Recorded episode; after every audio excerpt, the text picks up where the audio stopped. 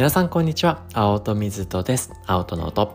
今週のハッピーパワーワードはカール・ロジャーズさんのお言葉です。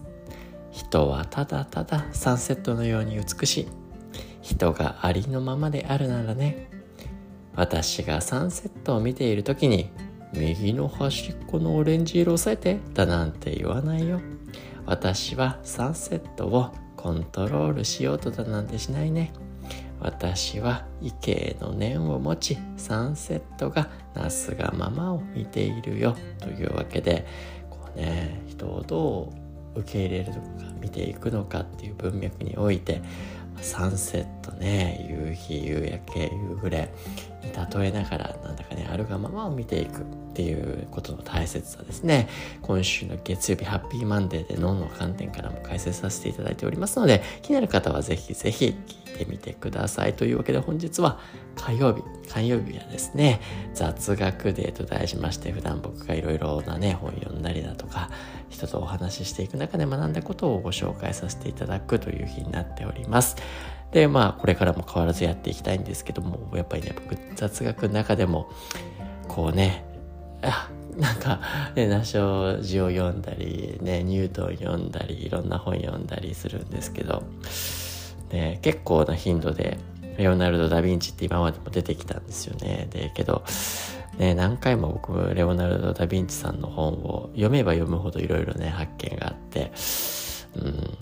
なんか僕も今度雑学デーで登場させるのか登場させすぎてて あれなんか雑学でいろいろやるのに偏ってないっていうふうに思っちゃってあけど僕そこやっぱいろいろ学んでるからそのことも伝えたかりもするんだなっていうふうに思ったんであの改めてですねまあちょっとシリーズものとして毎週火曜日今雑学でねほんと全然違うトピックいろいろ出してきてるんですけどしばらくですねあのここ12ヶ月くらいはですねレオナルド・ダ・ヴィンチとのっていうことをですねシリーズ的にあのお伝えできたらなと。なんで今までもね何回かお話ししてるんですけど改めて僕の中でもそこを深めながらかつ新しい、ね、観点も盛り込みながら、えー、まあ、少なくとも今月そして来月はですねこのレオナルド・ダ・ヴィンチさんそしてどうしてもねあの他のトピック話したいこれも溜まってる話したいってなっちゃった時はねあの特別版として違ったトピックもお話しますがはい、これから雑学ではレオナルド・ダ・ヴィンチさんをちょっと一緒にねいろんな本当面白いエピソードであったりだとかで深掘りできそうなとこいっぱいありますのであのお伝えできたらなというふうに思います。で基本的にはちょっとね分厚い本なんですけどね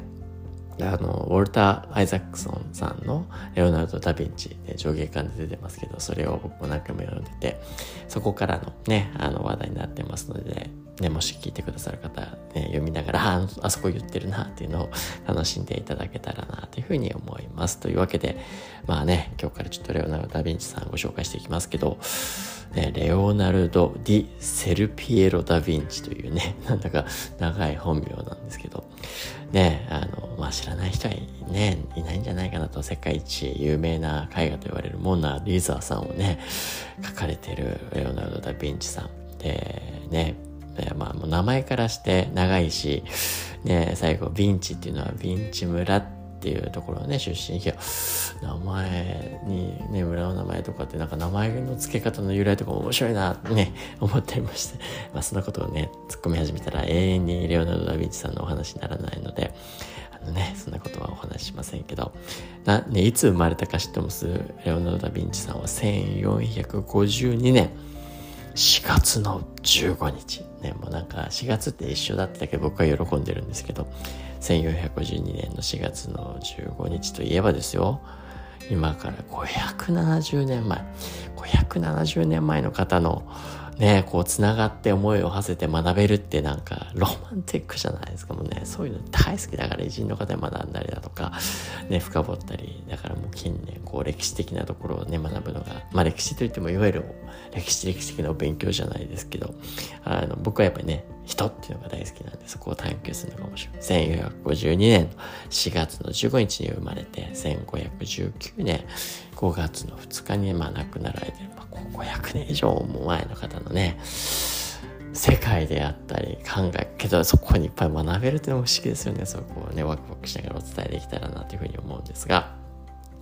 まあ、まずね、その、ね、レオナルド・ダ・ヴィンチさん、現在のイタリアであるフィレンツェ共和国の、まあ、ルネサンス期の代表する、まあ、芸術家ってね、いうのが一番いいのかなあの、いろんなことなされてるので、まあ、モナリザも含め、こうね、アート作品をいっぱい生み出してるって文脈においては芸術家って言われることが多いのかなというふうに思いますが、ね、サイエンス、ね、解剖学なんかもやってますし、エンジニアリング、工学であったりね、兵器の発明だったりもナイスなこともされているし、当然アートをね、絵だけじゃないですよ。音楽も堪能でいらっしゃったし、ね、まあね、幾何、ね、そういったものもやられてる。まあ、ここまで行くとね、なんだか教育関係に行ってる人たちは、ね、あの、あ、なんか今大事に言われてるサイエンス、エンジニアリング、アート、マス、ね、あの、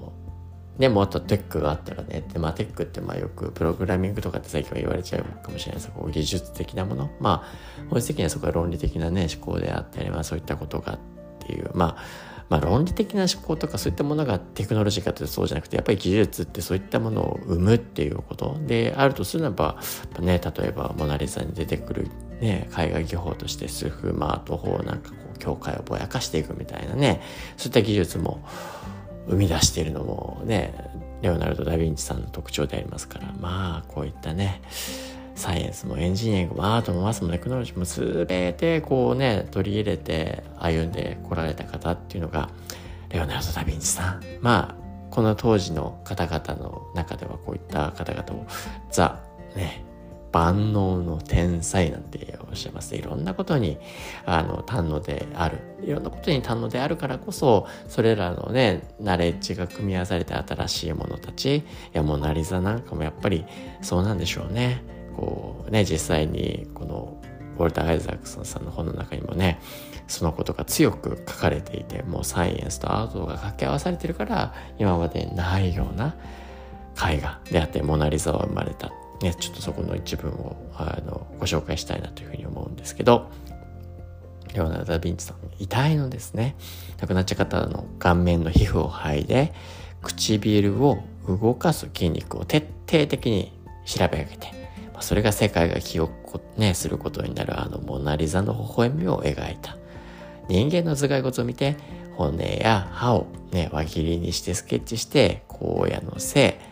ヒエロニムスでは痩せ、ね、さらばえた肉体の苦しみを表現した。